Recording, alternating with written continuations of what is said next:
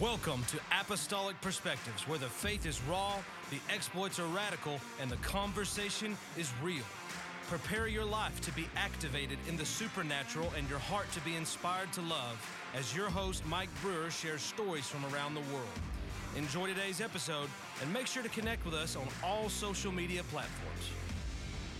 Hey guys, and welcome to Apostolic Perspectives. I'm Mike Brewer. I'm your host. We're going to do another quick deep dive today. I'm going to kick us off in a review of Ephesians chapter 4. It declares So Christ Himself gave the apostles, the prophets, the evangelists, the pastors, and the teachers to equip His people for works of service so that the body of Christ may be built up until we all reach the unity in the faith and in the knowledge of the Son of God and become mature, attaining to the whole measure of the fullness of Christ. Today we're going to be talking about captured by the voice of God. When the voice of God speaks to you, just like it spoke to me those 20 something years ago while I was asleep at 2 or trying to sleep at 2:30 in the morning, I was captivated by his voice. Yes, I had a will that I had to learn to yield to the Lord, but His voice captivated me. There's never been a doubt since that day that God had called me. I knew He had called me. The question was, would I fulfill? that calling would i would he give me the grace to yield my life unto him i want to take us back to isaiah chapter 6 and a very familiar passage that many of you are aware of. But I want to just return us back to the foundation of the call of God. It's not something that we take on ourselves. It's not a good idea that we just, uh, just choose to step into. It is not a career choice. We're not called by mom, dad, grandfather, grandmother. A man can't call us. God must call us if we are to step into these one of these fivefold ministry callings. It is His choice. We don't get a say in the matter. We just get to accept that calling or deny that calling. But Isaiah chapter 6, we have some insight into a man that was called of God. Let's read that. In the year that King Uzziah died, I saw the Lord high and exalted, seated on a throne, and the train of his robe filled the temple. I want you to put yourself in the prophet's position at that moment. He saw the Lord, high and exalted, seated on a throne.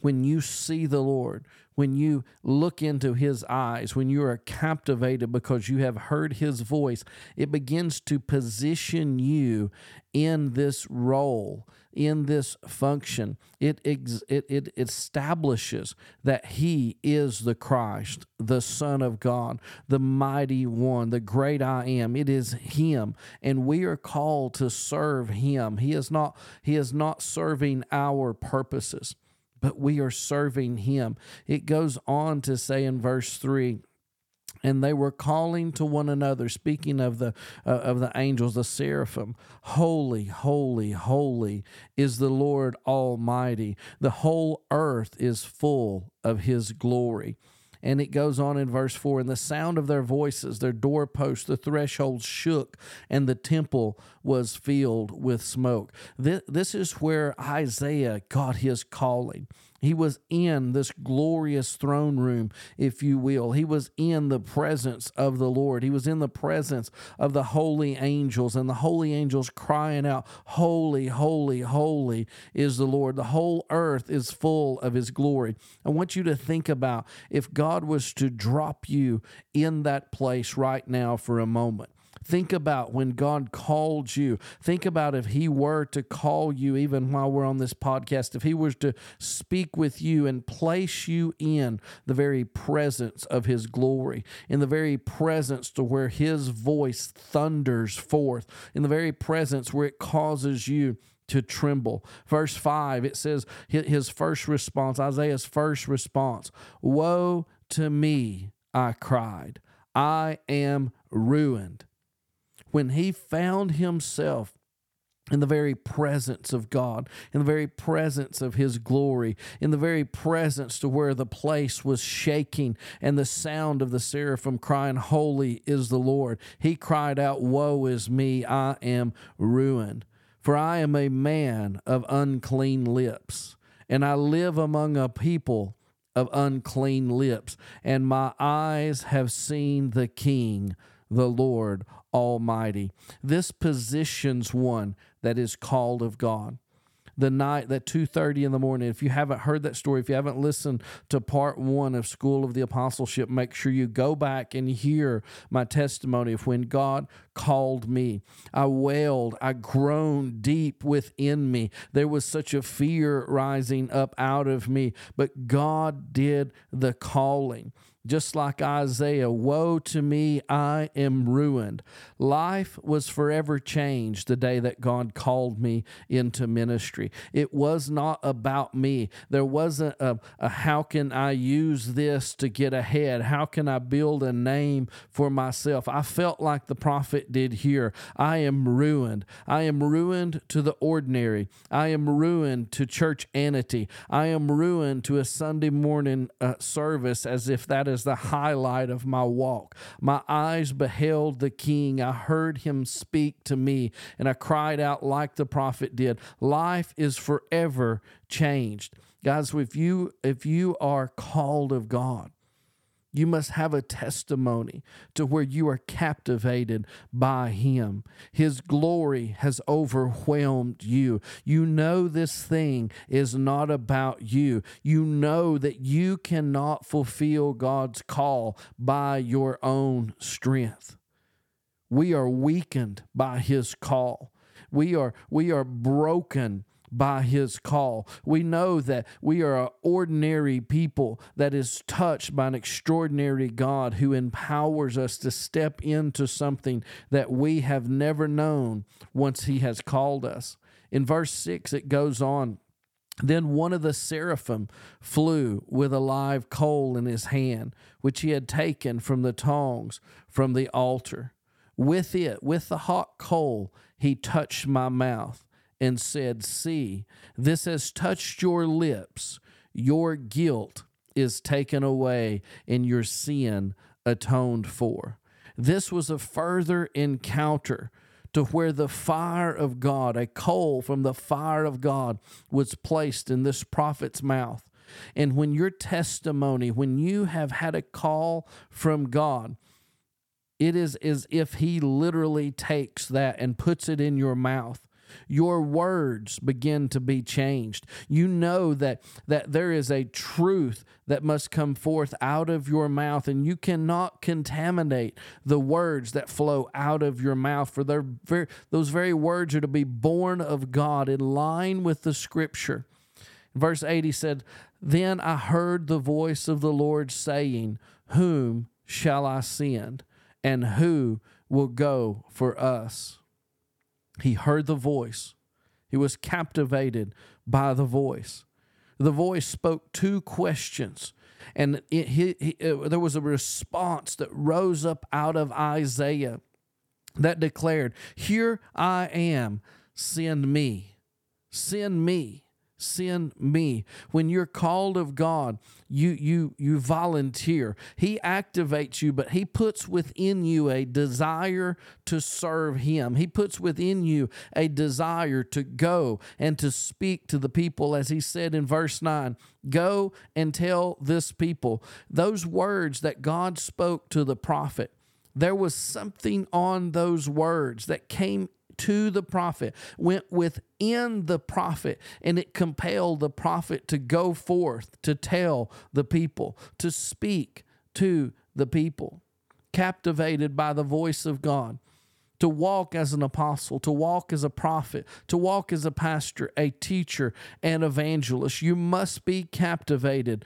by the voice of God. If you've not heard the voice of God, I doubt that there is a call of God to one of these offices, to one of these ministries, to one of these functions, whatever you call that. You must hear the voice of God. You must learn to live a life that is led by the Spirit of God. Yes, the Word of God, you must learn the Word Word of God. You must understand the Word of God. You must comprehend the Word of God. But a lost man can learn the Word of God. A lost man can, can understand the Word of God. A lost man can understand the historical context of the Word of God. But a lost man cannot be led by the Spirit of God. And that is what sets us apart that God Himself comes to dwell within us, but not only dwell within us, but to baptize us and fill us with His Holy Spirit and to transform us as a witness to the resurrected Christ. There's an encounter with God if you're called with God, called of God. There will be an encounter when we read of these men and these women in the scripture, they had encounters with God. And that's what drove them to no longer be ordinary, but to be extraordinary. God anointed them with supernatural power, signs, and wonders to demonstrate that He was the King. Samuel chapter 16, the prophet had came to Jesse and he said, Bring your sons before me. In verse 10, it said Jesse had seven of his sons pass before Samuel.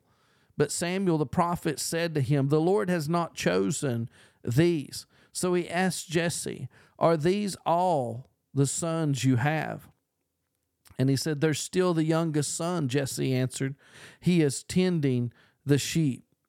Samuel said, Send for him and we will not sit down until he arrives. Now, I want you to think of this Jesse, the father, obviously did not see anything in David.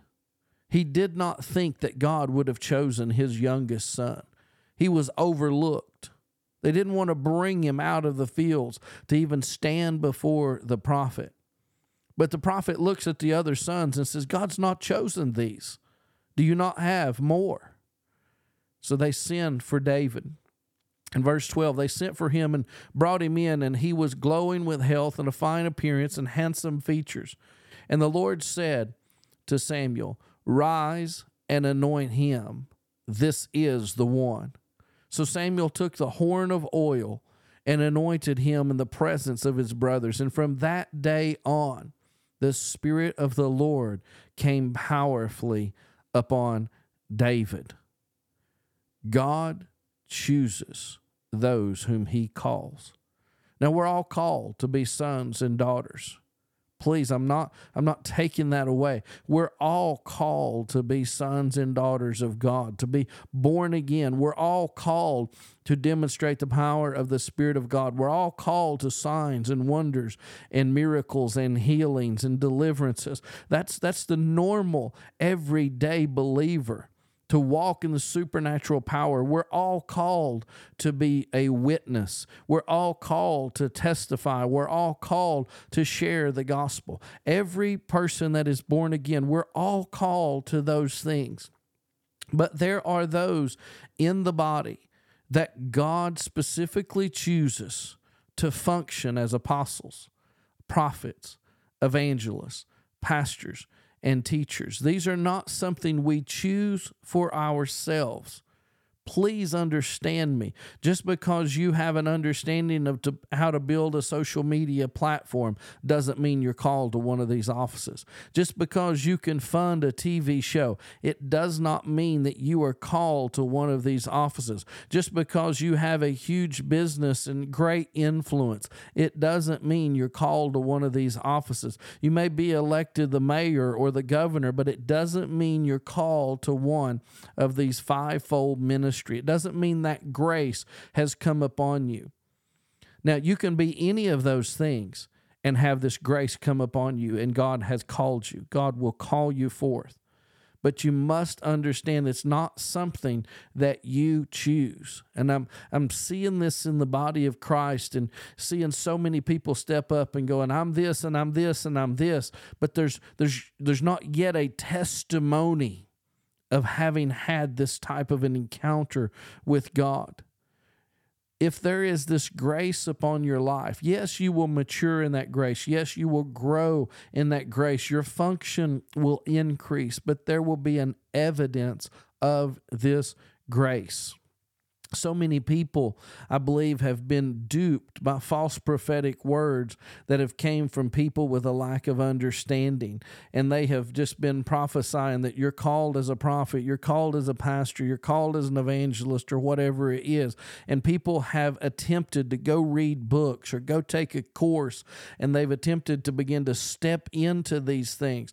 Please please please that is bringing destruction to yourself, bring destruction to your family. It'll bring destruction to those that you're trying to minister to. Guys, there is a grace that flows through you if you're an apostle. There's a grace that flows through you if you're one of these fivefold ministers. And without that grace, you cannot do these things. We are called, the fivefold ministry is called to equip the body of Christ, that the body of Christ will do the work of the ministry. So many people, they have felt the burden to do the work of the ministry, and therefore they thought that meant they're called to one of these offices. But the work of the ministry belongs to the saints of God. It is not the fivefold minister's responsibility to do the work of the ministry. It's the fivefold minister's responsibility to equip the saints that the saints do the work of the ministry. Please, if you're one of the fivefold ministers, don't try to do the ministry. That doesn't belong to you. Yes, you'll do some of those things, but the ministry belongs to the saints of God. Your role is to equip the saints that the saints of God do the work of the ministry. So there is a cost when you're called, there's a cost to following. Jesus. I want to read you just a few things here out of out of Luke chapter 9. And please know, you, you, may say, Mike, are you trying to talk me out of being called? Listen, if I can talk you out of being called, you were not called to start with. And I'm not meaning that mean or arrogant or condescending, but when you could there is no one alive that could talk me out of the encounter I had at 2:30 in the morning when I heard the voice of God say I'm calling you. That moment changed my destiny, life, everything about it changed at that moment. So if I could talk you out of it, you don't have it. You don't have it. But if you know and you are absolutely convinced and you have that fruit, there you go. A man didn't give it to you, and a man can't take it away from you. Jesus is the one that gives these things. So, Luke chapter 9, here's some things I want us to look at kind of the cost of following Jesus. And it says, as they were walking along the road, a man said to him, I'll follow you wherever you go. But Jesus replied, Foxes have dens and birds have nests but the Son of Man has no place to lay his head. He said to another man, Follow me. But the man replied, Lord, first let me go bury my father. That's not an unreasonable request. But look at Jesus' response. Jesus said to him, Let the dead bury the dead. But you go and proclaim the kingdom of God. That that's that seems very harsh. Still another one said, I'll follow you, Lord. But first, let me, let me go back and say goodbye to my family. And Jesus replied, No one who puts a hand to the plow and looks back is fit for service in the kingdom of God. I do not think Jesus was being mean, but I think he was bringing a clarity that you cannot follow him by the strength of your willpower, by the power of your intellect because you are well learned or studied. Guys, I've watched a lot of people step up kind of spontaneously and go, I'm going to do this. And you, you know that they're speaking by their own willpower, that there's not a grace there. And, and that's dangerous. We don't want that. We must recognize if there is a grace there, then Lord, I'll follow you. If there's a grace there, I don't need a place to lay my head. If there's a grace there, I can go without looking back. Man just wanted to say goodbye to his family. But then Jesus says, Hey, you don't put your hand to the plow and look back. If you do that, you're not fit for service in the kingdom of God. There's a different way of life to those that are called into these functions. And I want you, if you're called into these things, to receive that burden, to, to have that deep conviction that you do not live for yourself, but you live for the Christ that called you. We're going to look at John chapter 6 as I wrap up this, this episode of the podcast, the School of Apostleship, part 2. John chapter 6 says this At this time, the Jews began to grumble about him, about Jesus, because he said, I am the bread that came down from heaven. Verse 43, he says, Stop grumbling among yourselves, Jesus answered. No one can come to me unless the Father who sent me draws them. I want you to hear those words. No one can come to Jesus except the Father draws them. No one can take this call upon theirself except Jesus releases that grace into their life. In verse 48 of John chapter 6, Jesus said, I am the bread of life. Your ancestors ate the manna in the wilderness, yet they died.